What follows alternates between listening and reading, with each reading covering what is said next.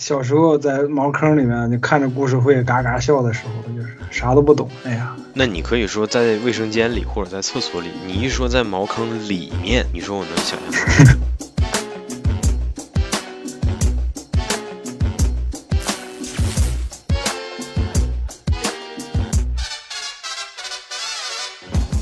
你说起他们那个 KTV 那个，我还想起来，就是蒋龙、张弛还有那个叫叶刘吧，他们三个人演那个等待自己好友女朋友那个状态，特别傻里傻气，就是把那个十几岁的男孩子面对这种事情的时候那种慌张跟惶恐就表现的特别好，就真的哎呀，就是对、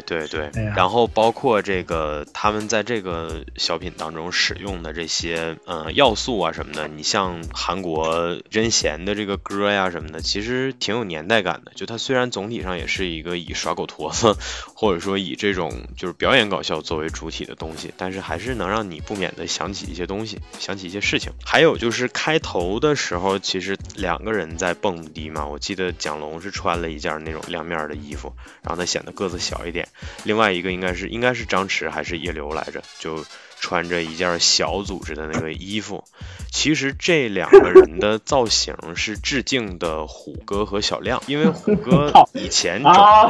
就是这个是真的。不是，等会儿，这我一定要叫停，我受不了。是你是认真的在说，还是只是为了引出关瑞生老师？我是认真的，我甚至可以把那张图片发到群里。不用发，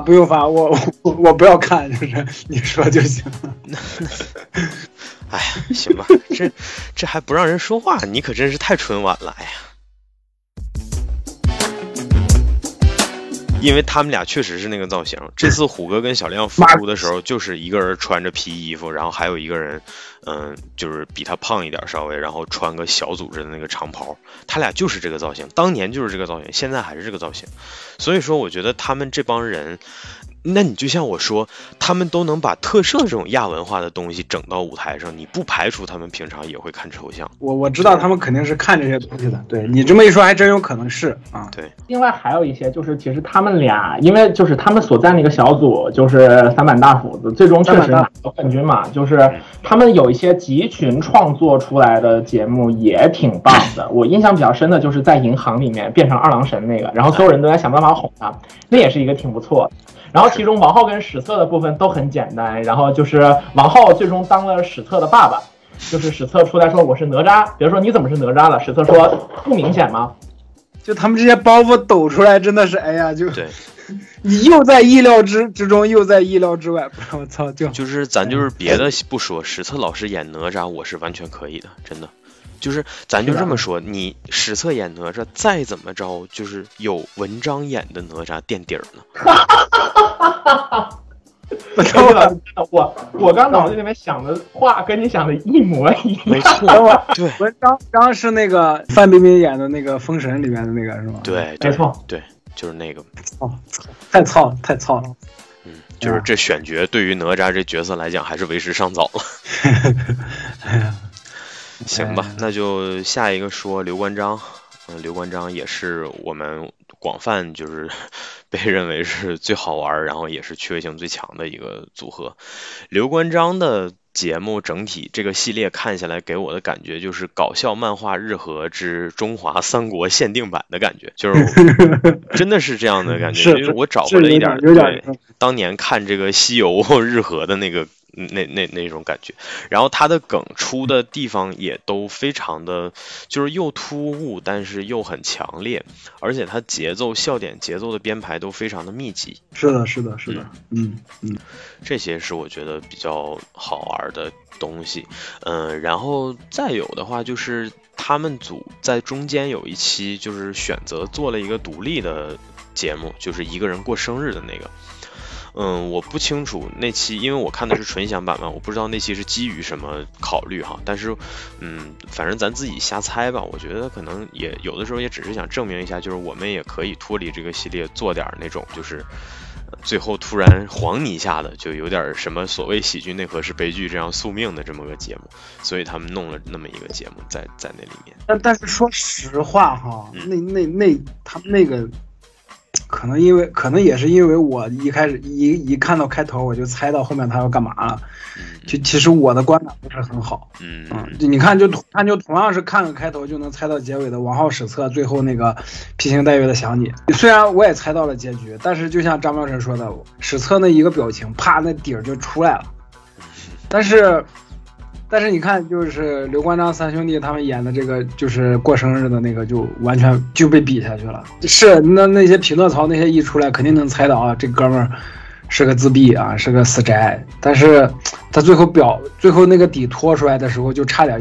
火候。哎，我跟你说实话哈，就是我为啥觉得这个小品有点意思呢？就是因为我一开始没想他们最后会往回收，因为有点感觉，因为就在那个天平两端，就是收也可以，不收也可以，没错。但是按照那几期那个节目的调性，就是因为三狗他们在前面闹得太过了。就导师都说啊，咱们一定要就是那股阳春白雪那股劲儿一起来，我就估计那几期的节目都是要往这个方向走。这个我觉得好在哪呢？其实，这个小品如果说你不考虑它的这种就是最终要往现实收的基底，它就是中间所有的呈现，因为它收尾其实还是挺突兀的，它中间有大概2/3的时间，或者哪怕3/4的时间，其实都是这些人在无厘头式的这种。No。对，这个所谓的蛋糕还是披萨的这种，就是还有段子啊什么的，其实就像我之前说过的，看16、17年左右的这个辽宁小品里面，就是宋小宝吃饭系列的这个蠢货式的这种逻辑黑洞，比如说去吃汤面，然后嫌汤面嫌辣根太辣，然后说你给我换一碗，换了个炒面，没有吃汤面，把炒面吃了，吃完了准备走，服务员拦他，你不能走，没给钱呢。宋小宝说炒面是我拿汤面换的，我给什么钱呢？服务员说汤面你也没给钱呢。然后宋小宝说汤面没吃，我给什么钱呢？就是这么蠢货的一个逻辑，但是这帮人4个人，会计、厨师、老板，然后包括这个服务员，就围着这个逻辑兜转整。这个晚上竟然还最终跳了3番，整3番。没错，而且这个节目第2年被扩成了同样类似的节目，因为第1年把面馆干黄了，第2年开串店。这个服务员为了能多攒几个啤酒瓶盖，下班找老板换钱，就不停的给宋小宝卖啤酒喝。宋小宝喝完了一瓶又一瓶之后准备走，然后服务员拦他，你还没给钱呢。宋小宝说你们今天啤酒买1送1，我喝的是送的，我给什么钱？买的你也没给钱，买的都让他俩喝了，我给什么钱？就是其实是一模一样的这种蠢货逻辑，但是他连续做2年，我不知道是可能是我个人的原因，我现在看这样的东西我笑得最开心，就即便是我觉得我当年看他我都会觉得他啥呀，但是现在看真的是我就是现在看这种东西我就是会觉得好，真的。还有那个还就是他们即便是在这种所谓悲剧底里面也经常的往出拽，就包括后面许愿的地方其实是个很美好的场景，张飞的眼睛里头那个泪花都要出来的时候，然后匹诺曹来一句我希望啄木鸟都死绝。呀就是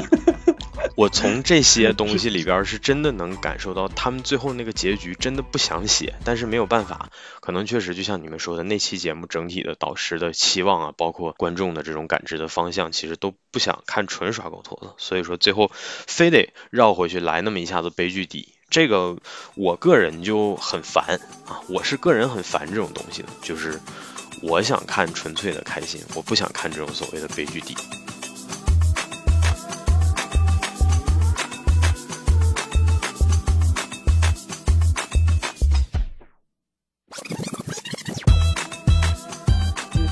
一个点啊，我就是我大概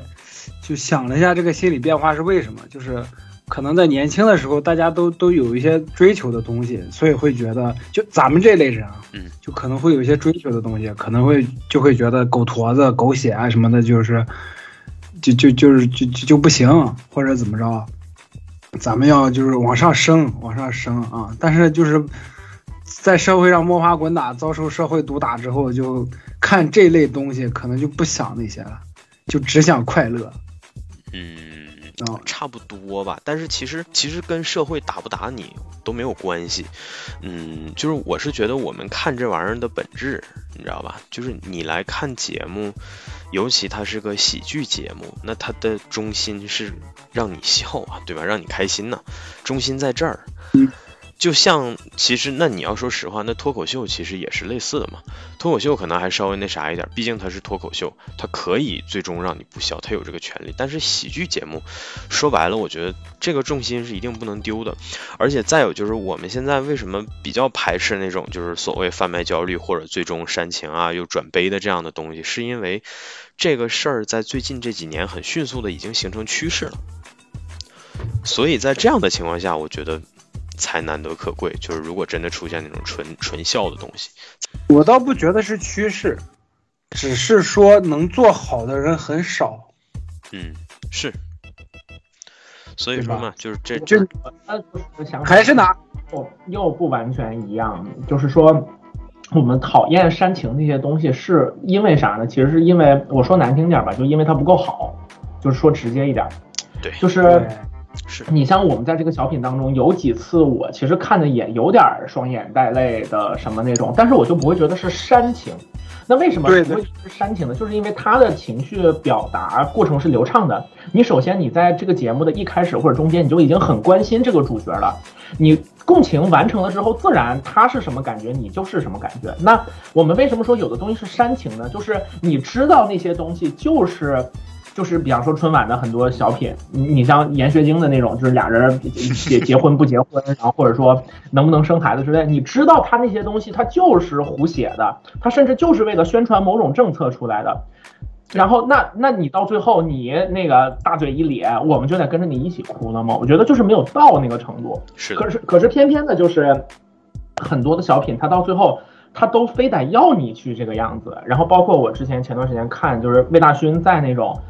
什么节目里面就演的一个，就是这结尾反正也是挺多人哭吧，那就是在这一点上，我们很多时候就能感觉到，就是我们好像哭点挺高似的，但其实我们都就是，比方说我自己知道，我其实眼窝很浅，就稍微有一点，我其实感情就很容易冒出来，可是那种东西看了就真的不会哭，为啥呢？就是因为他的。艺术水平是不够的，它不管是在前半段的那种就是一个奇特场景的建立上，还是说关于这个人物他为什么做这些奇怪的事情的塑造上，都做得太简单了。这个东西本身没办法说服我，没有办法让我真正的去关心他，那他做什么我自然就没关系。然后那等到最后他哭了，底下观众也跟着哭，我只会觉得我靠，我要离这群人远一点，我感情完全没有被他们打动，那就根本就是这种哭啊或者被感染就无从谈起。所以到最后其实真正起作用的是什么呢？是艺术上的质量。我这么说起来可能听众朋友们会觉得很抽象，但其实如果你看过一些足够的东西，你拥有自己的评判标准之后，你就会发现这个东西是真的是实打实的。它有的东西，尤其是艺术这个层面的东西，它是真的可以把你震到身上起鸡皮疙瘩的。等到你有一两次这种被震到的感受之后，你就会知道什么叫做行家一出手便知有没有。这种就是在中国语境当中流传了1000年的老话，叫做什么有没有？可能没有1000年吧，我估计明朝时候起来可能也就几百年。但总之就是这种所谓的有没有，其实说的是非常非常直观的东西。当它的艺术水平足够的时候，它就是可以给你造成很大的冲击。我觉得我们在聊这个节目，很多时候的惊喜就是我们其实没指望说在它一些节目当中能给到那个等级的震撼。可是就比方说我们刚刚提到的蒋龙跟张弛的叫小帆就神了。他最后的那一两下的，比方说张弛突然的低头，他面对着脱口秀观众们，他说不出话来，就跟史策当时脸上笑容的消失一样，在那一刻，他的艺术感染力真正达到了一个让你完全没办法无视他的状态，让你完全跟他融为一体的同步的这种感染力。所以说他最后他那个非常清朗的叫小帆3个字出来，旁边的蒋龙把枪对着这个镜头一指的时候，就没有人能不动容。是的，这个东西是真正厉害的。哎，那我比较好奇的采访一下苗晨同学，就是你看5、6、7的作品，你会不会有想哭的感觉？我就比方说在看王子的作品和5、6、7的作品的时候，我首先在做的事儿是什么呢？是判断，就是我要先搞明白他干什么。就是他看起来，当然了，他是演默剧嘛，但是我要搞明白他的情绪，就是他的共情机制是什么，他靠什么搞笑，他靠什么抒情，他靠什么把我带进去。然后呢，在我的审美经验当中，最厉害的这些作品都能让我中途就开始忘记我要观察他做什么这件事儿。嗯，就是到某个阶段，我开始不去管说他在干什么了，然后开始完全的哦，就是他想让我干这个干那个，就是存在的。像这样的一种体验，其实我之前在看刘天琦的作品，这就乱入到了《戏剧新生活》那一期节目里面，就刘天琦的好几个作品都给我这样的感觉。你说《极兔同笼》也好，《养鸡场的故事》也好，然后包括那个《巴西》也好，他都能在某一刻就开始让我完全的不去想说去观察他怎么做，而是就是进入到这个过程里面。我在北京看那个玛利亚·阿布拉莫维奇，就是可能有一些朋友知道她就是那个，怎么形容呢？她就是那个搞行为艺术的一个女艺术家，她是东欧那边的。然后她有一个很有名的行为艺术，就是把自己麻醉了，别人可以对她做什么，结果她差点被杀掉，就是那个女艺术家。然后我就看她的展，就是我中间去翻那个书，然后她就有收录她在欧洲的很多杂志上经受的采访。然后她说，I taste art。with not my eyes but my stomach， 就是说我是不用眼睛去品尝艺术的，我是用我的胃就是去品尝艺术，就是倒不是说消化，而是说当我的胃抽起来的时候，我就知道我看到了好艺术。其实就是这样的一种，你会对它有更加直观的反应，而这些东西它的成立就依靠着所有的创作者对于真正的人类状态的挖掘和这种精益求精的表现。说到这儿，我再抽远一点，因为我最近2年其实有一个疑惑，这是我个人的疑惑，就是咱们聊到这儿了，就顺势我也问一下，就是，因为都知道现在烂片太多了嘛，就包括烂的电视剧跟烂的电影、烂的动画都太多了，就是，这就导致我如果不降低我的门槛、降低我的期待去看的话，我就会没有东西看。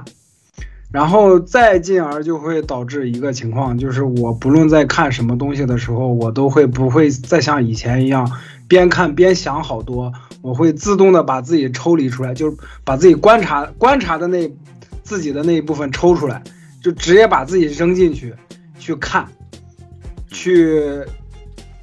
就是不去想那么多了。这有一个好处是，我在看这些烂的东西，就包括上一期那个为某而生也说啊，你看太平轮怎么都能觉得好，就是因为我降低门槛了，就是我没有去想那么多。这有一个好处，就是什么东西我现在都能看了，除非就是真的是烂到天际的那种东西，我根本不会去看啊。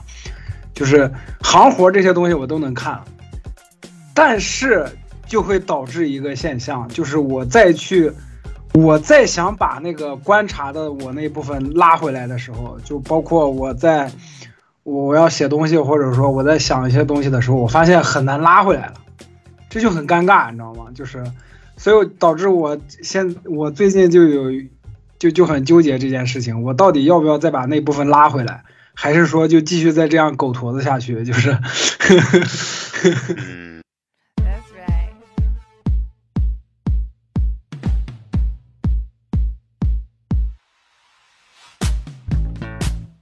我觉得这个倒是无所谓，就是你把一个一般的东西看到它其中好的东西，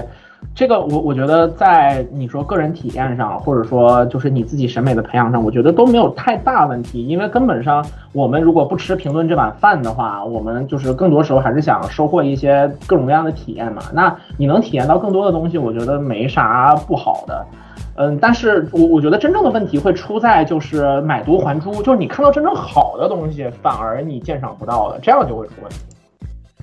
对，你比如说我昨天看郝杰那个他的第2个短片，然后我就给懵了，就是我感觉我要再看进去，我必须得多看几遍，但是我已经不想再多看了，这是我最害怕的部分，就是我发现我再想把那部分拉回来，拉不回来了，有点。然后还有一个问题是什么呢？因为就我前段时间也问过你们，就是我感觉我现在就是有一种升级，一直升级到一个顶了，就是我再想往上升，我感觉我升不上去了。我之前问过黄导，咋办？就是但是我问的不是这个问题，我问的是我现在没有任何输出的欲望了，怎么办？黄导就说没有就没有了。我当时晴天霹雳一般啊，怎么办？然后黄导说，要不然你去看点新的东西，就很尴尬。就现在，哎呀，这也是我一直在劝别人，或者说有时候聊到这个问题的时候，就是会说的，就是大家从小不要看太多书，就会导致这种现象，就会导致这种情况，就很尴尬，就卡在这儿了。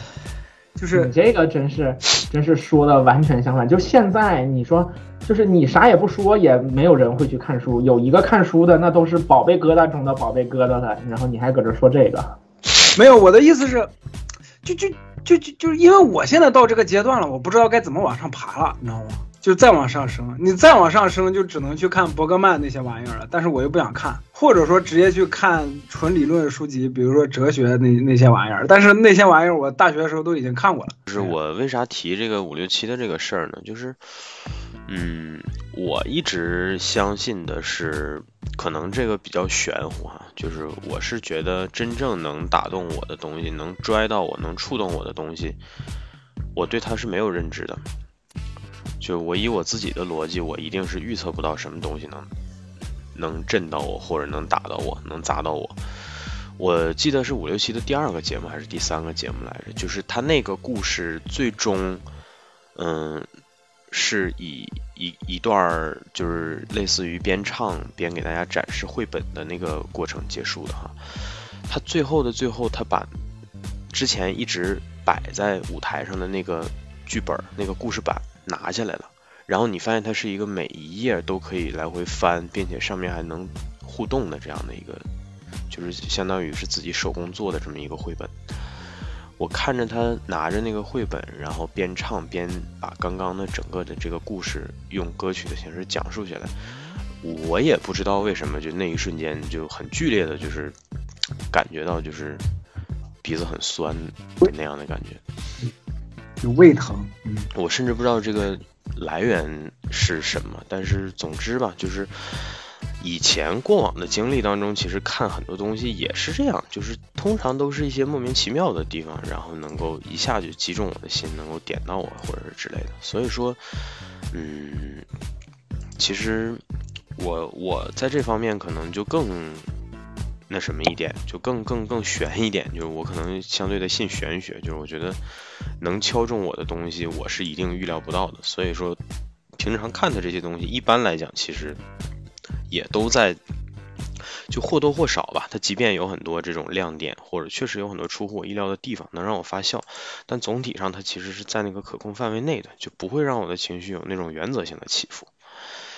你说这是因为啥呢？可能有的时候也是因为曾经看过的东西太多了。我现在有的时候其实在有意的就是很好的这些东西，有的时候当你可以，就像我刚刚说，就是当我可以去想它在干什么的时候，那对我来说就是一个安全的范围，因为我可以分析它。但是当你进入到的一个你已经没有办法，你没有余力，你的精神已经没有办法分出来，就是任何的精力去分析它的时候，完全的沉进去，那个时候你就在一个比较，我们说感情上可能有点危险的状态，就是你接下来所经历的任何的情感冲击都会完全的打到你的心上，就是会有那种比较危险的状态。没错，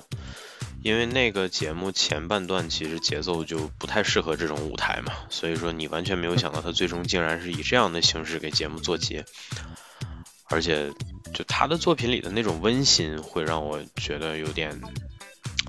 不知道怎么形容，是失落还是怎样的也好，反正总之吧，就是，我会可能会想，就是我会想要去看这种类似的表演的线下版，但是他的节目里的这些表演，我可能不敢回去重新去翻着看。那就对你来说，就是那个567老师的那几个作品是吗？对对对。就是我肯定不会再回去看第二遍的，但是就是我觉得那都是非常精致而优秀的作品。我说的再过分一点，我觉得是确实跟这个舞台上其他的那些节目不是一个，就既不是一个类型，也不是一个档次的东西。是精美，是精美的小艺术品。你到中间其实也能感觉到，就是这个567和王子其实他们都是不是特别适合就是这个舞台吧，然后中间王子淘汰之后567也很崩溃，就是说他觉得他应该退赛之类的。是的，在节目里面也有这样的相应的体现。这个就很，反正那朋友一起来参赛的有一个被淘汰的，就像这个事儿的起源是中国有嘻哈2017年的时候 ，TY 被淘汰了以后，然后 BCW 唱完60秒，直接全票通过，然后直接把麦扔在舞台上，就是可能也给了大家一定的启示吧，就是之后的很多朋友之间参赛的其中一个淘汰的都效仿这样的做法，会在自己的节目里边加一点倾向性的东西啊之类的。我是觉得就这俩人相比来讲的话，王子还算是比较适合这个舞台的，因为他的动作编排也好，或者说他的那肢体的这种灵活程度啊之类的，其实放在舞台上穿透力是很强的。然后包括他本身其实嗓音是很正常或者有点低沉，但是他一直在用这种尖声细语的方式在配音，其实这些我的理解里，我觉得都是加深自己舞台穿透力的方式，就是他要让自己呈现的东西直接进入到你的眼睛里，而他的形式其实很占优势，但是就像我们说，他是一个专精某一个技能的这么一个很优秀的干员，但是你在要求相对比如说技能点偏多的那样的场合里，就不太能出，就是不太有优势了嘛，对吧？你就像5、6、7，他前面那两期其实一直是道具流，但是你后面发现他也能自己亲自上阵去演一些东西，可以演默剧，然后可以这个扮成女人，然后也可以演别的，反正总之就是他你就感觉他的棱和角特别多，但是王子呢，他一直以来你看他造型也是完全是固定的，然后表演形式呢也相对的固定，他就有点像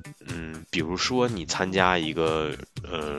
就是说唱综艺，然后呢你只唱那一种风格的东西，你只唱崩败，或者说你唱的是类似雷鬼那样的东西，像舞厅雷鬼里面的 freestyle 这样的东西，然后这次参赛的60个选手里，只有你会唱这个东西。你唱第一轮特别亮眼，或者第一轮一般，比如说一个导师保你，其他人都不给你过。第二轮你特别惊艳，但是你第三轮、第四轮如果还保持这一种姿态、一样的唱法、一样唱一样的东西，那可能就危险了。因为现在的节目对于就是这现在的综艺节目其实对于演员的要求是很苛刻的。首先你看他们在极其短的时间内，然后要进行非常密集的创作，而且通常来讲就是也是和自己平常完全不熟悉的人去搭档。这个其实不只是喜剧节目了，像那个就是音乐类的节目啊什么的，也会有这样的类似的事情出现，包括什么导演综艺之类的，合作的也不是自己最熟悉的人，然后那你就想嘛，他的创作习惯其实一定程度上也会受到影响，然后在这样短的时间内，他还要推出不断的推陈出新，而且是形式和内容双向的推陈出新，两个层面的推陈出新，其实压力非常巨大的。我觉得王子其实怎么讲呢，你淘汰的早或者是晚，于他而言可能也不差这点事儿了，因为他是和宗俊涛他们一样是职业演，已经是职业演员了，而且相对是有比较稳定的演出机会的，所以我个人的理解，我觉得可能王子老师选择就是一直以这样的姿态和这样的表演形式，他就保持一个自己这样的形象。其实，我看这个节目，我有的时候也会感觉，就是有些人过早的把他淘汰了不太合理，甚至我有的时候觉得在这样的节目当中，就是大家都各有千秋的情况下设置淘汰机制本身就是一个很恶心的事情，这个就和他们节目当中展现的那种无聊的所谓的基于资本压迫的都市青年的焦虑其实是异曲同工的嘛，对吧？那就相当于你这个节目的设计的这种机制最终还是向着这种比较无聊的主题去妥协了。我觉得如果没有淘汰机制，我甚至都在想，如果这个节目负责节目整体的效果的是严敏，那可能王子这样的人在他的节目当中定位会是相当抢手的人，可能到后面集体合作的时候谁都想要他，而且会有出现那种比如抢着要他的情况。严敏是谁？严敏就是新生活和极限挑战的那个导演，对，然后他也在 B 站做出了那个嘻哈新时代这个节目，也说唱新时代这个节目也是目前全国就是 hiphop 类综艺节目当中口碑最高的。所以你看所以你看到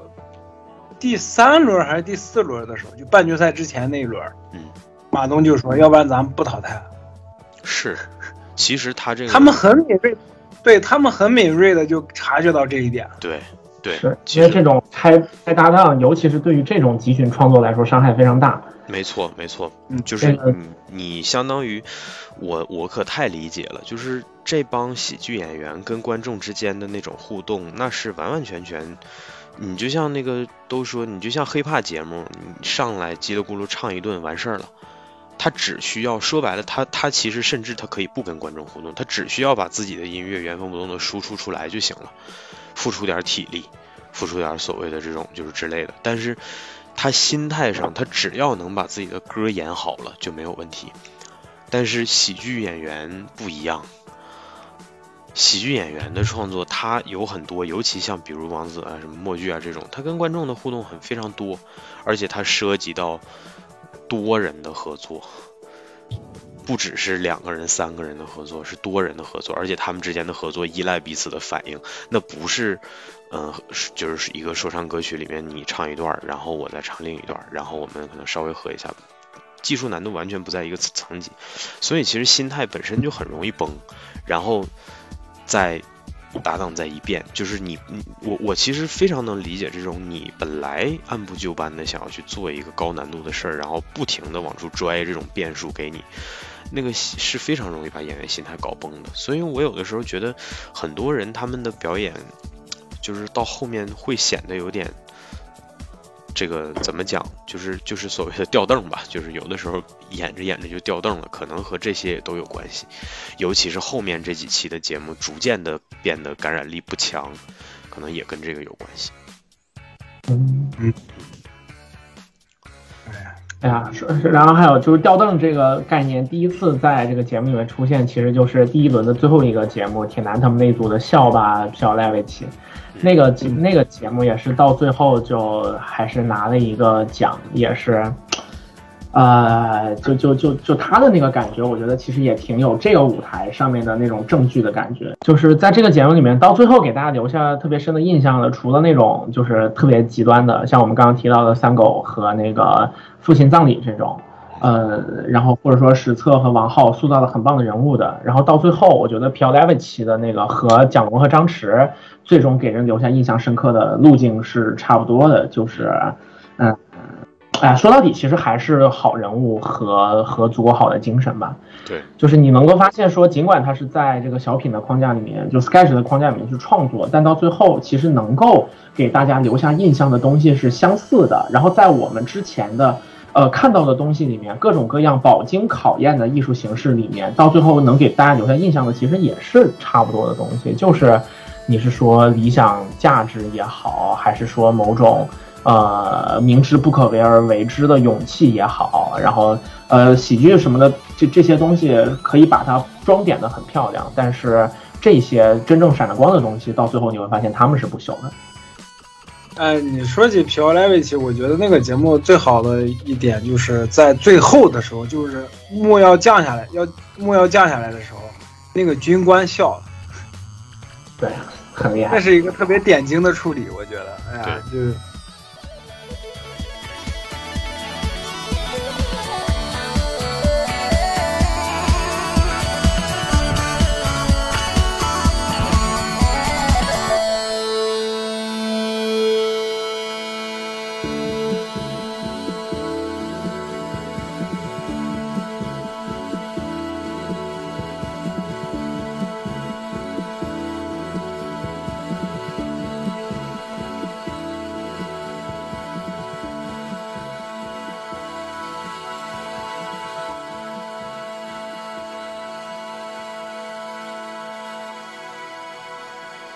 你提到这块，我就感觉就是他们就这一整季看下来啊，他们所有的作品其实就能分成三大类，一类就是三狗他们那种纯粹的撒狗血狗坨子，就撒撒撒就完事儿了，就这种就是很下里巴人的那种，很接地气的那种。另一类就是像朴莱维奇，就是于奥他们，于奥跟铁男他们编剧的这一类，就特别的阳春白雪。就包括他们后来那个作品，就是在民国时候那个算账的那个，就村里面的人来要账那个，都能看出来很强的那种话剧感。就包括那个宗俊涛他们一开始那个三根毛，三毛流浪记，就这是特别阳春白雪的这一类。然后再有一类就是王浩史册他们这种，又很接地气，然后又有阳春白雪的这种东西在里面，处于中间态的一个东西。一个作品，我感觉所有的作品看下来，大致能分成这三类，然后还有另一类就是玲子说那个爸爸的葬礼、父亲的葬礼，这种就是在这种体系之外，这些玩意儿你甚至根本就不知道该怎么给它分类啊。那我觉得刘关张也算体系之外的，对，刘关张也在体系之外，还有大锁跟。就包括一些职场啦、互联网这些体验，其实还是偏朴莱维奇那种偏中产一些的方向的。就我给他们这些节目分类的话，就是这样。我还真你一提大锁，其实我还真挺想说的，就是我觉得大锁他这系列的东西最高明的地方，其实就在于他选择的其实是最就是我之前说我不愿意看的那种方式，就是讲什么所谓的这种都市青年焦虑或者之类的。其实他可能或者说他是在扣流行文化，但是他在所有这些意图跟流行文化建立联系的人之中，他的剧作水平是最高的。他通常是拿特别生活化的场景或者是框架，然后甚至是台词构建这些东西无比的生活化的同时，然后把它跟流行文化嵌套在一起。我举一个最明显的例子，就是其实这个节目里面有好几个节目，比如说我记得有一个节目叫潮爷爷，那个爷爷大概就是他想要让他的孙女陪他住2天，然后他就在家恶补各种所谓的 ACG 文化的东西，然后又去看顶楼啊，就是接触各种互联网热词，然后还做了韭菜鸡蛋馅的马卡龙啊，就是这么一个神奇的老爷爷。但是整个节目当中，就是你感受到非常强的目的感，而且这个目的感从一开始有2个角色直接就说给你了。那你就没有什么更多可期待的了，你接下来就是看这些呈现了，它就已经变得所谓 predictable， 在你的预期之内了。同样类似的作品还有一个，就是孩子去给父亲开家长会，到流行文化教学学校、流行词教学学校去给父亲开家长会。其实它也是就是这种，其实你说它都是尝试着把流行文化跟这种喜剧表演结合在一起的嘛。但是我觉得你从中其实很难能够感受到令人信服的东西。我觉得这个其实就是大锁的作品相对比较独到的地方，就是大锁的作品所依托的这些场景都是现实当中存在的，而且是基本上是非常能让你信服的，这就是高于其他那几个小品的点。就比如说像你刚刚也提朴莱维奇这个事儿，那你就跟同期差不多，应该是同期下一个就是金靖他们拍的打僵尸的那个作品，你这俩作品相比而言，其实他俩都是所谓的你要说用正剧的方法去演的，但是为什么朴莱维奇更让你信服呢？就是因为演员本身的素质很硬。他也是一样的，就是他如果选择的是一个相对不那么有优势的题材的时候，那看的就是技法了呗，谁技高一筹，谁就能拿得头筹。你说这个，我突然想起来，就是我也特别不喜欢那种都市青年焦虑的，就是我有几个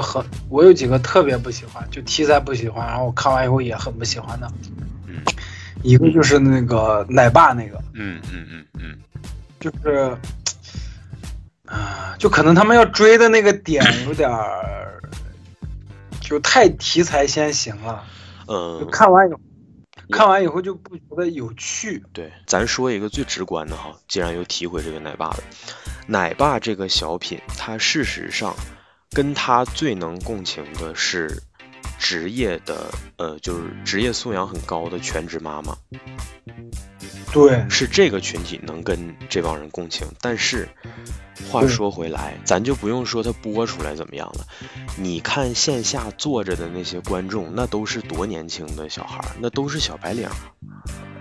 都是年轻人，都是根本没有这种体验，或者说根本就不想要孩子的年轻人。然后包括台上坐着的这个评委，5个评委全是男人，没有人能共情这个节目，它就不会令人信服。也是，也可能是因为我没孩子，所以我也没带过，也没当过奶爸，所以就没对这个节目的观感特别不好，可能也是这个。对，就是咱们我觉得就是你没有在墙内的话，那么你其实去试图去看这个节目的时候，你能感受到的只有理解。就是说白了，你看到这儿哦，你明白他是要讲这个，但是你不会拍手称快，因为他只做到了让你理解，你是花力气去接触他的，他没有让你舒适。嗯，不好的节目多半犯的都是这个毛病。对，因为咱们节目里有谁，咱们主播谁是奶爸，就是可以现身说法一下吗？就是没有，没有。好的，从年龄上来讲，你不应该成为这个角色的。没有啊，没有啊，对呀，没有啊。吊凳是吧？就好吧。吊凳这个概念最早出现其实是《武林外传》，最近有吗？有，最近重新刷的时候，出现过一次，但是，对，我现在可能想不起来具体是哪一集或者哪一情节，反正我听到他们说过这个词儿，是吗？嗯，这应该就是他们传统曲艺里面，也不是传统曲艺，就是。传统班子里面使的那种话，就是专业的术语，也不能是专业，就他们圈里面会用这种话，被曲解的专业术语。对，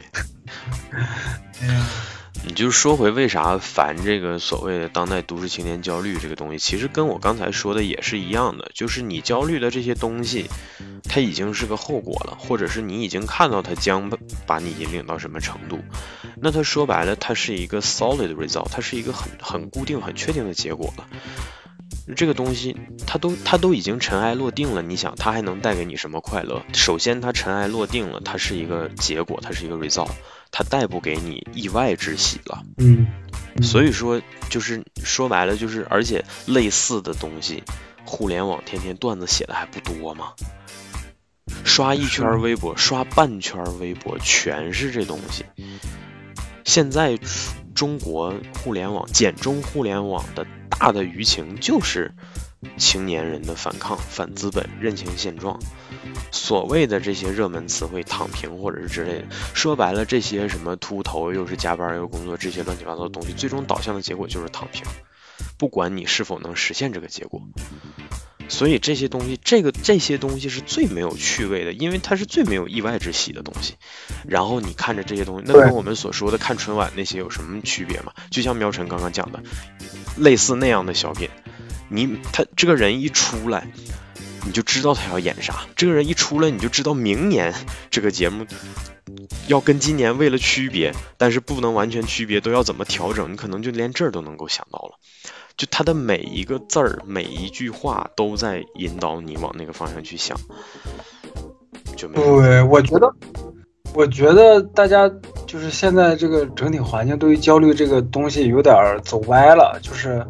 你不断的提它、不断的提它、不断的提它，其实并没有任何解决的途径。是的，反而应该去解决，反而就是比较好的解决途径，就是像苗晨刚才说的，就是王浩跟史策他们这种用真情跟真诚创作出来的东西去打动你，反而这种东西其实才能缓解你的焦虑，而不是说把焦虑贴在屏幕上再让你看一遍。是的，这有点不对，就是现在的大环境。是的，所以今年脱口秀大会搞什么所谓的这个主题赛制，然后你一看他搞的这几个主题，一个是婚恋还是爱情来着啊，一个是这个，然后再一个就是所谓的职场，然后还有一个是心理健康，就这仨议题往这一摆，我当时真的直接就想关了，太无趣了。嗯，对，倒不是说是无趣，就是你可以提，但是你反复的提，就跟祥林嫂一样。这个我觉得根本上是因为类似做出来的东西吧，就是好做热搜，做热搜了，然后他们的工作就好完成。对，确实，我理解他们为什么会这么做，我就觉得。对，就是我们就像刚才对，就像刚才说那个全职奶爸的节目一样，就我们最多只能做到理解，但是我们不喜欢这样的东西。对啊，就知道你们为了热搜这个事儿，如果再往下聊深了的话，有可能会跟喜剧这个核有点偏。他们现在所做的这些所谓的焦虑，就是你某种程度上来讲呢，其实都是稳定中产的无病呻吟吧。就是你真想做都市青年焦虑，你不要做这些层面的焦虑，而且你不要万事溯源。这些焦虑的解决方法，最终你是要自己回到生活中，自己去寻找解决途径的。你靠节目里面的宣泄无法解决这些问题，只能加剧你的悲剧。对，就不会让你感觉好，你只会更不好。没错，看了这些东西不会觉得好，你只会更不好。就说哎，对，他说的对，然后呢没了，那你为什么要看他呢？就像咱们做节目，做微妙平话这个电台，你看小宇宙首页或者什么热门的那些，全是焦虑，全是什么都市什么职场什么，哎呀，我今天又失恋了或者怎么样。对你再做一遍，你把这个说这一遍，找共鸣，对，可以。但是完了呢，然后呢，你就不管了。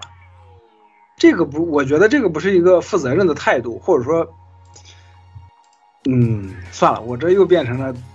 喷世界了。不，你说的我懂了，就是如果我们最初的就是共识里面的这种你说所谓的使命或者说是艺术生命的终点是想要做一个 Xanadu， 那我们就不要去做所谓的 Gamora。 对，我的意思是你看就是如果咱们每一期都是哎呀我最近生活又好烦啊，那怎么的，对，是很烦，但是又说一遍又能怎么样呢？对吧？是就大家听了也又能怎么样了，是吧？对，所以说有的时候就是对于抽象这些东西的喜爱，我不愿意多谈有什么思考思路上的依据或者之类的，但是这就是那些东西为什么就能让你笑得出来的原因。所以说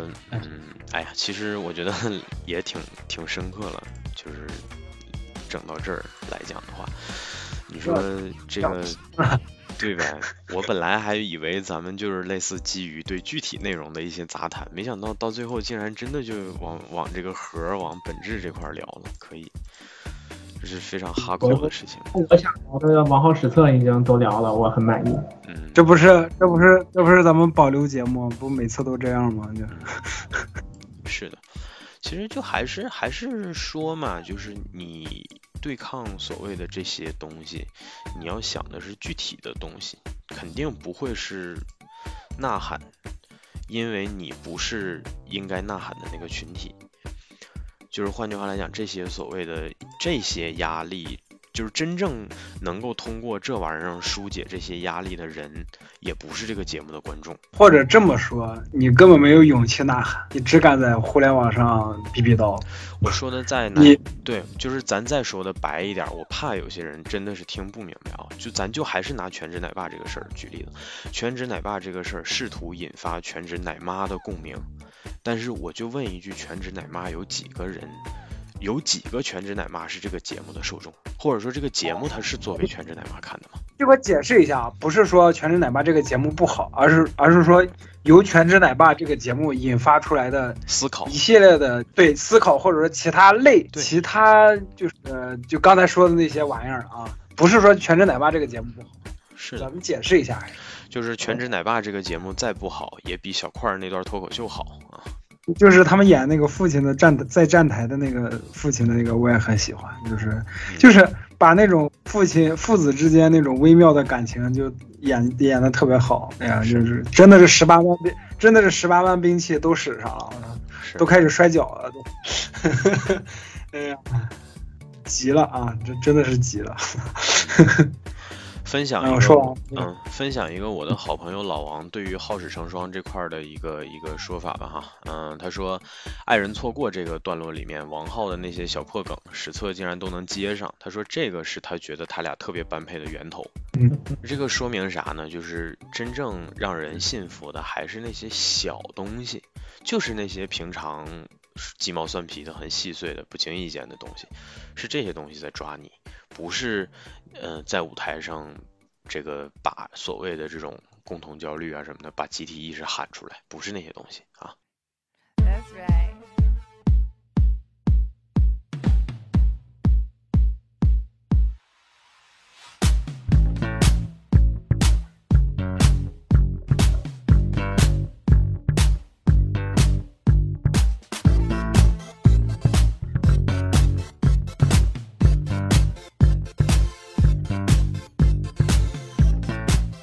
分享一个我的好朋友老王对于好事成双这块的一个说法吧哈，他说爱人错过这个段落里面王浩的那些小破梗史册竟然都能接上，他说这个是他觉得他俩特别般配的源头。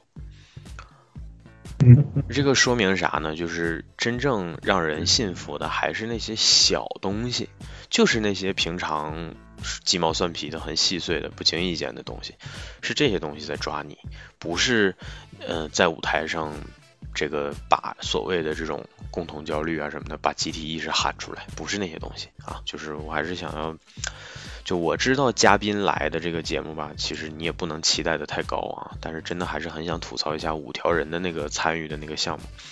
五条人参与的那个项目，我纯粹是因为诗萌的角色我才往下看的，因为那是他演的是一个其实少女感挺强的这么一个角色嘛，对吧？然后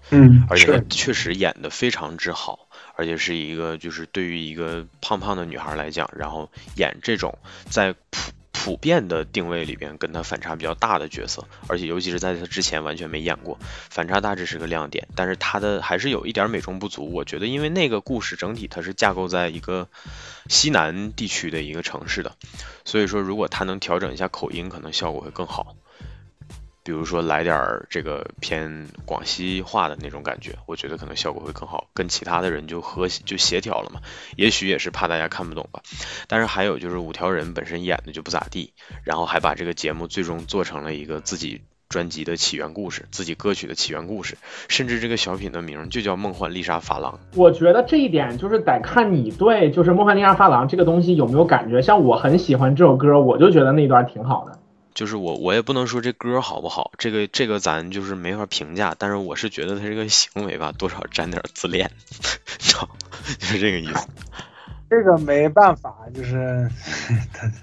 我的感觉很怪，就是可能是因为我不喜欢任科那股混不吝的劲儿，就是他在月下里面那样表现，就是很帅、很酷，或者说很朋克，但是。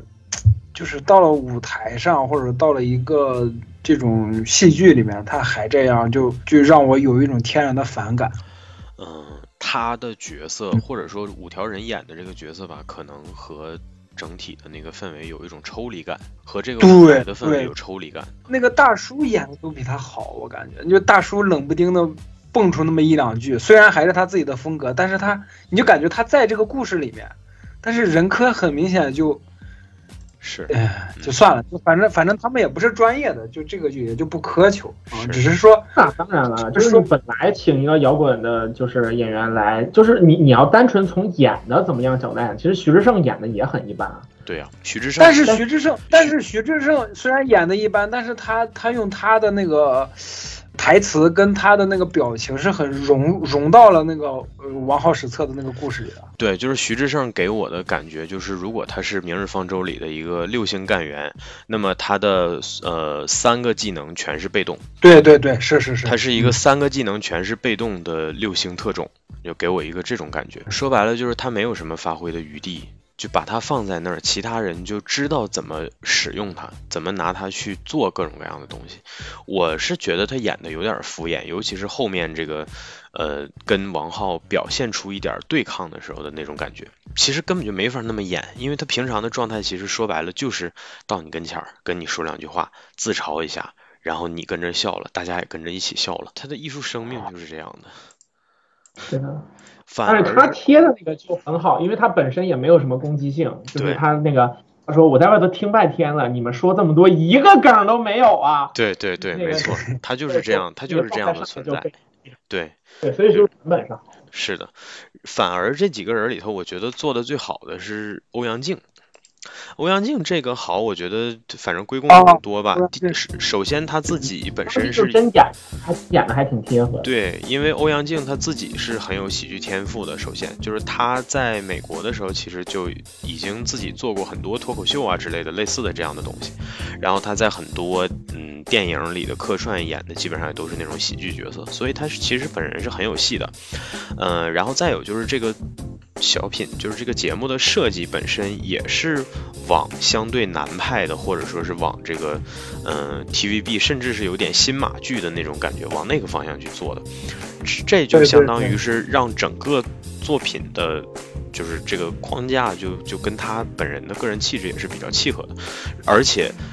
偏偏也有像尹贝希这种可以灵活调整自己，就是像变色龙一样模仿能力这么强的这样的人。尹贝希我爱你啊，对，就是偏偏还是在这样的一个组里头，所以说他的节目反而呈现出来效果是最好的。你看他普通话说不了几句，但是这次这不是也能相对流畅的用普通话唱上几句嘛，对吧？原来是只会英语和广东话的嘛，最近这几年因为在中国这边发展，所以说也就是能看出来他学的算是快的了。就是你如果以老外的眼光衡量他的话，学普通话，甚至我觉得普通话说的比一些本土的都利索了。就是我刚刚是想说，你看同样的做对比也是嘉宾，但我没想说欧阳靖，我想说的是黄龄。你看黄龄，因为他们打造那个本子就很贴黄龄，他就是也不是说贴他的气质吧，就贴黄龄给大众的印象。是，或者说就是。或者我觉得就是这本就没用黄龄咋演，不觉得就没用他演，是没用他咋演，但是黄龄也没有像任科那样完全跳出这个故事，是就那种感觉。就是黄龄的，因为这个黄龄的这个节目的设计，就是他们邀请黄龄来唱歌，那这个事儿说白了就是跟他们邀请黄龄来唱歌差不多嘛，对吧？从先决条件上就很简单了，就是他这个东西的前提就很简单。然后呼兰，我是真的觉得演得很敷衍。呼兰可能真的不会演。呼兰就只适合脱口秀，就只适合像，就是我觉得未来他可能就是所谓的 old school 脱口秀了，真的就是老派脱口秀了。就不会那种什么连蹦带演的那种，他真的不适合。哎，不知道为啥，就是我看这么就是脱口秀大会，我也没看多少，我可能也就看一两季，就是，哎呀，就呼兰我怎么都喜欢不起来，不知道为啥。呼兰的那个什么，其实是比较依赖就是这种所谓前提性的。就是他能呈现出最好效果的前提性，永远是他有一个安静的能跟你面对面嘚比嘚的环境。哎，我觉得就这个还是，怎么说呢？你像《我是歌手》上所有的决赛第一轮帮帮唱，就是基本上效果没有特别好的。然后你在乐队的夏天合作赛里头，你基本上也知道，就这一轮就是一个大家划水划过去的。然后包括最后一轮就是。喜剧大赛的比赛上，其实你看，就是徐峥、于和伟和黄渤加入到里面，除了黄渤那个还不错之外，另外的两组就是拿他们当挂件用。就是你像对于一个创作团队来说，用一个大咖这种事情，就是减分是非常正常的事儿。所以说，我觉得没有必要特别拿它来做参考价值。就是你在那个环境当中，所有的人在做的都不是自己擅长的事儿，他自然就很容易出那些什么问题。然后如果有好的，是意外之喜。对，就跨界这块，反正就欧阳靖算是意外之喜吧，其他的我觉得都挺一般的。对，欧阳靖的确是意外之喜。哎，话说那个傅首尔他演了吗？我怎么想不起来他演的哪个节目？演了，正片没加进去，估计可能是效果不是特别好。哦，对，被剪了，就纯享版也剪了。对，纯享版里应该有吧？纯享版里也没有吗？纯享版反正我不记得有他，难道是我跳了？不是你跳了，我有的时候会跳两个不那么精彩的东西的，就比如像什么原始人那种，就是在那拿打工和打共找折的时候，我就实在是真的我就想要跳了。就你那个折本身也不好笑，你也不是那种您猜怎么折能让我乐出来的。原始人是这样，三狗他们就是您猜怎么遮这种，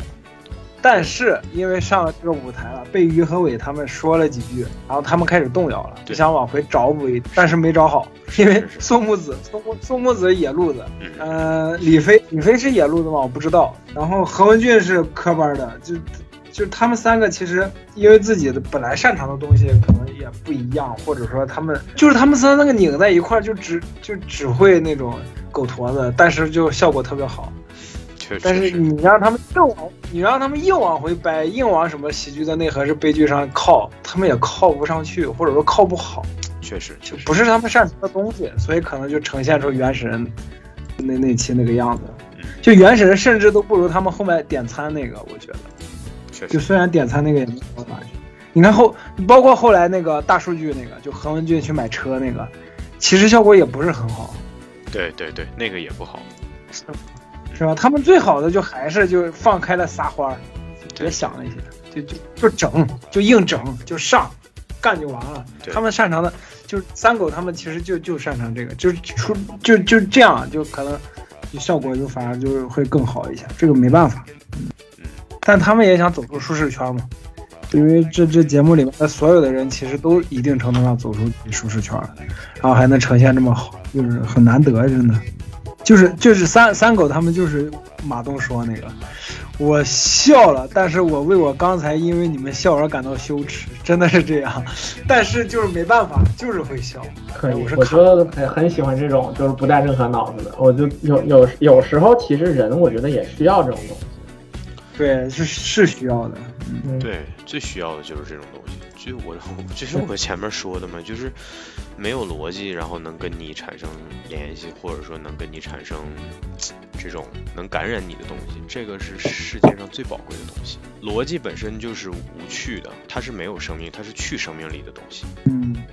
你总不能人总不能总绷着吧，就时刻想着，哎呀，为什么什么喜剧的内核悲剧啊，什么疲劳老尾鞋啊，什么人不可能总是这样的呀，你这样这人废了。是的，这人就废了。那这人这跟机器人有啥区别？你又不是阿尔法狗是吧？你是柯洁是吧？对，所以说以后就是我被类似什么刀哥、蛇哥这类东西逗得死去活来的时候，希望你们能理解一下我，就是发自内心的理解一下我，而不是基于就是给面子的那种。我们理解啊，你没看我看那个什么。干净又卫生啊，兄弟们，这不也看得不亦乐乎吗？那还不一样，就只是我为我自己看得不亦乐乎而感到羞耻啊！这个，那说明你还没有到100%，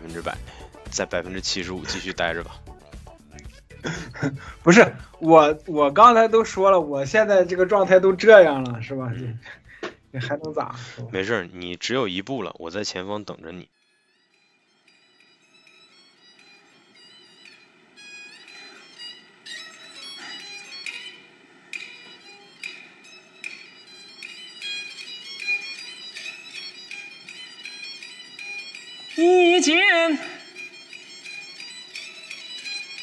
一见公至到令间，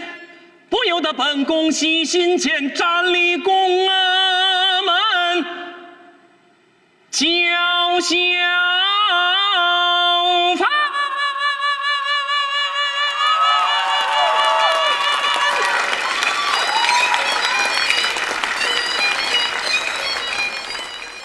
对，蒋龙张弛咱们一直没有单独说。对，那我刚才其实引了一次，我就是说，就是他们其实也是有一些比较共通性的主题的，就像他们名字叫逐梦亚军，其实他们的就是几个节目都有那种关于初心、理想和坚持的一些要素。是的，然后另外就是他们俩确实活多，然后都是很棒的演员。对，我说一个我个人感受吧，其实也比较零散的感受，就是我觉得如果咱们从最理想化的角度去看的话，蒋龙张弛的节目你把它也视作一个系列，顺序其实有点排反了。就是我觉得，戏剧京剧的那个节目其实是它整个这个系列当中最高潮的节目，或者说适合压大轴、压最终轴的节目其实是这个节目。这就是那又能让你笑，但是又确实是能让你接受它的那种赤诚。也不影响喜剧效果的一个体现吧。所以我觉得其实如果我是他们的话，可能我会把孙悟空这个节目反而放到比较前面的地方。但是说一下，就是其实咱们现在看下来几个系列节目都是无心插柳的结果。就哎，我刚刚说了嘛，这个我刚刚说了，我忘了，好像没有是吧？就是其实你像蒋龙张弛、王浩史册啊，还有哪个系列节目？好像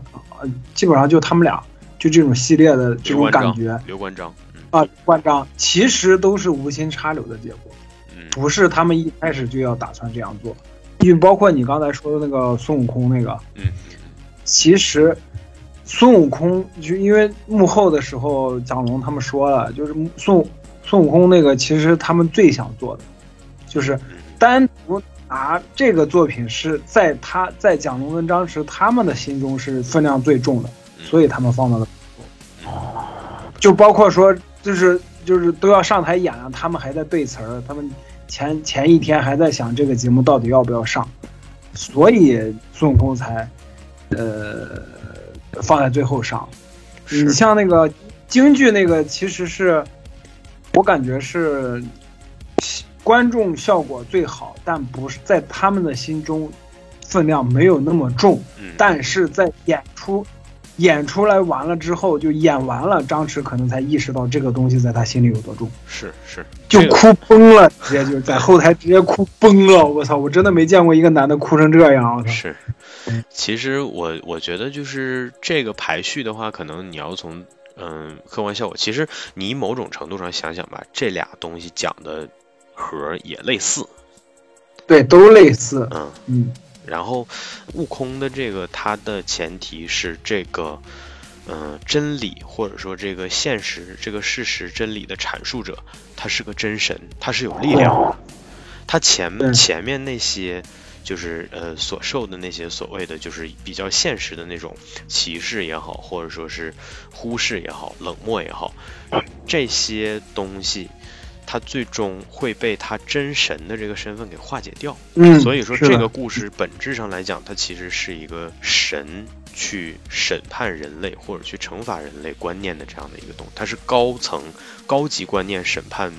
世俗观念或者审判低级观念的这么一个东西。但是京剧那个作品呢，主角他确实其实就是他虽然涉及什么时空跳跃什么，但是主角在各个层面来讲都是孤独的。他是孤独，而且他是弱势的，势单力薄，然后坚持着自己可能没有办法，确实是不知道未来何去何从的这样的梦想。主角是弱者的处境，这个故事就变成了弱者在坚持一个什么东西。那我觉得这个排序其实确实是仁者见仁了，那可能就取决于，你觉得真理应该是由自上而下的，还是说真理实际上就是应该是弱者在很赤诚的坚持的。其实我觉得就是，可能你这个系列最终想要描写的是哪一种，可能就是影响他们的排序吧。我觉得对于他们来讲，可能就还是，倾向于第一种呗，就是悟空的那种。不是，主要是他们也是边排边演，就跟那个情景喜剧他们拍的是一样的，就是这礼拜这节目录完了，然后才在想下礼拜录什么，所以他们事先也没有客观条件去整理一下这个节目的顺序，因为有可能就是刚演完，这谁就被淘汰了。明白，也确实是，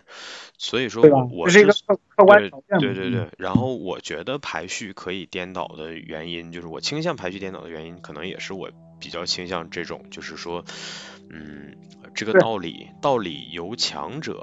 及弱的情况下，可能说明不了什么，反而就是我可能觉得最终回归本源的那种，可能就是还是像京剧的那样的，就是你可能确实也没有改变什么，但是就是那个坚持本身还是自有其意义所在的。对，就坚持是有意义的嘛。你看这两个节目就是其实就是在讲坚持，对，就跟那个一体两面嘛。对，你看张弛最后上去说脱口秀，愣10秒钟，再唱一个叫小番。对，然后你看在悟空里面，就是孙悟空就拿着棒子蹲在桌子上。就说坚持一下，万一你是对的。是，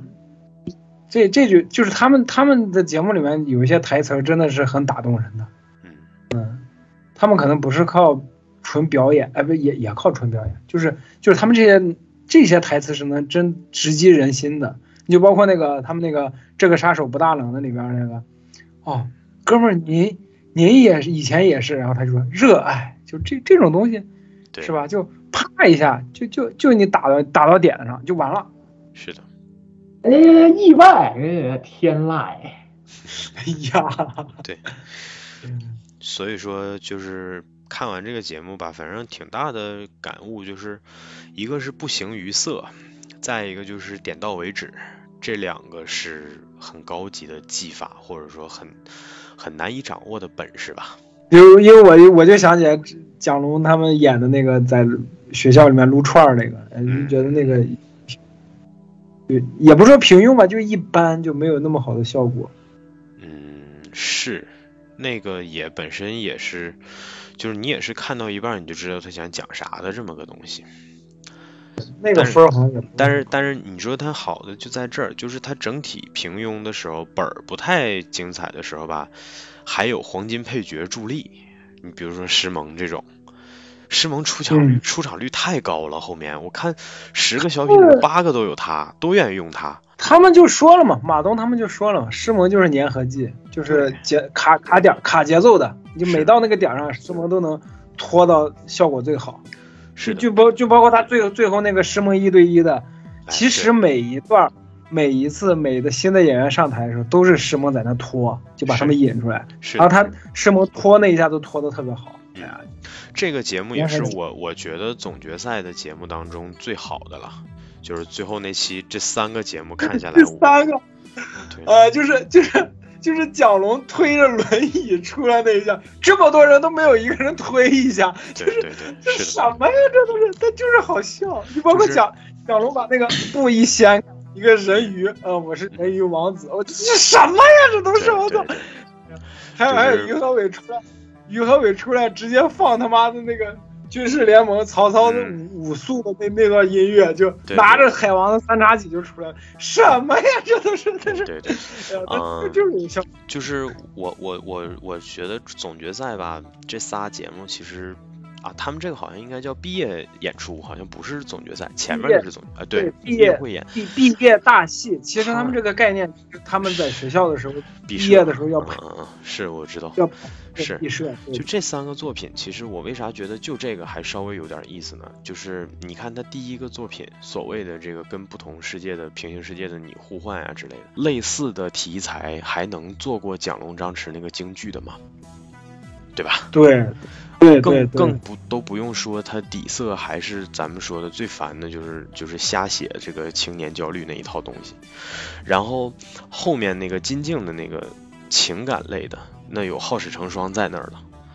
这是两座难以逾越的大山了。所以说，它基于这样的题材去做，可能不太出得来，真的没法超越。金靖他们那个其实不是想讲爱情，金靖他们那个其实是想玩一个形式感，就玩那个情景喜剧嘛。而且我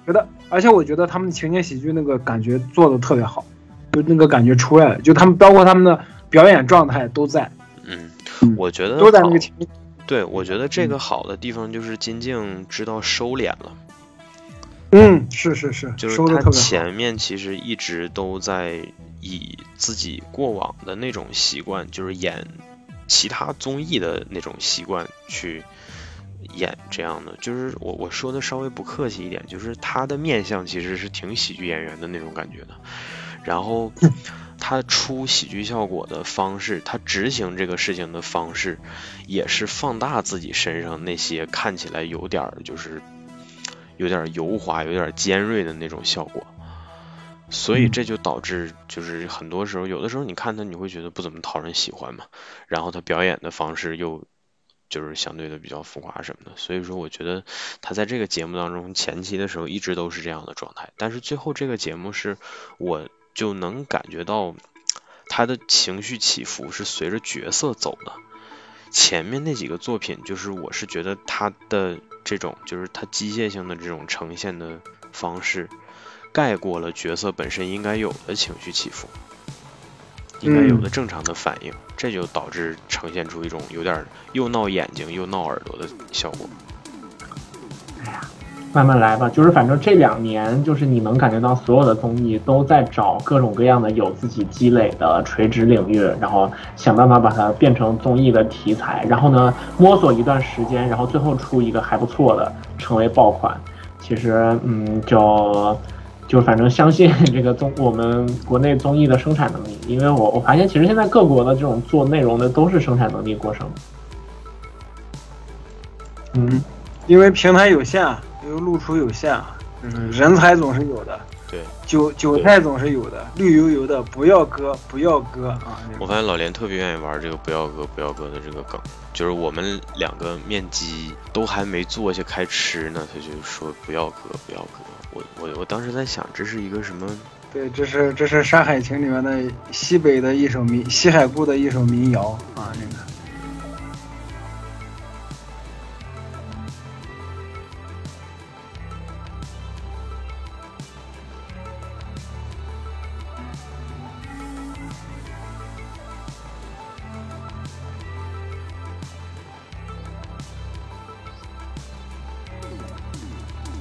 那随着时间也步入了2022年，然后这个接棒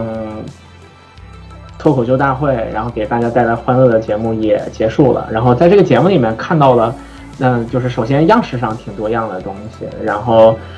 其次也是很多很好笑的节目，但更重要的是认识了一批就是真的也很努力的这种喜剧人们，而且其实说喜剧人都不是很恰当，因为他们很多人确实是专业的演员，但是在和编剧的良好配合以及很过硬的舞台表演基础之上，向我们呈现出了很棒的表演。然后我觉得像蒋东、张弛的叫小帆呀，或者说是那个王浩、史策，然后在好几期节目当中呈现出来的状态，我觉得都给我们提供了除了喜剧之外的更多的陪伴吧。就是真的到最后，大家能记住的还是某些人和某些情感，所以说从这个角度上来讲，我觉得喜剧大赛是除了一个合格的喜剧节目之外，还在不同的方向上给了我们很多惊喜的一些节目。然后呢，据说下一季也会肯定会办，而且据说好像搭档就是有可能这一季的选手下一季还会来，搭档也有可能会重新组合，反正，就是好的东西吧，我们没有办法袭击好的东西持续，但是我们可以希望全新的好的东西可以出来，我们也可以怀着这样的心情去期待着新的一季1年1度喜剧大赛的出现。然后也希望，就尽管我们可能看综艺都看的不是很多，但希望这种值得我们去投入很多时间、投入的去很上头的去看的综艺可以越来越多吧。大概就这样。好，感谢大家收听本期伪妙评话啊，也感谢大家收看。1年1度喜剧大赛啊，说的好像是节目办一样啊。我们这期节目就到这儿了啊，大家再见。然后最后就是最后就是尹贝希是我的理想型。好的，谢谢，拜拜。史策，请加我微信，拜拜。好的，本期节目就到这里，感谢大家收听。喜欢的朋友不要忘记点赞、收藏、关注微妙评话电台，荔枝、网易云、喜马拉雅以及 Podcast 和 Castbox 同步更新。微博、B 站搜索关注微妙评话即可收看精彩幕后花絮及主播日常，也可以进入爱发电网站搜索并助力微妙评话。我们感谢每一位粉丝的支持与期待。微妙评话，说点有意思的事儿，我们下期再见 ，See ya。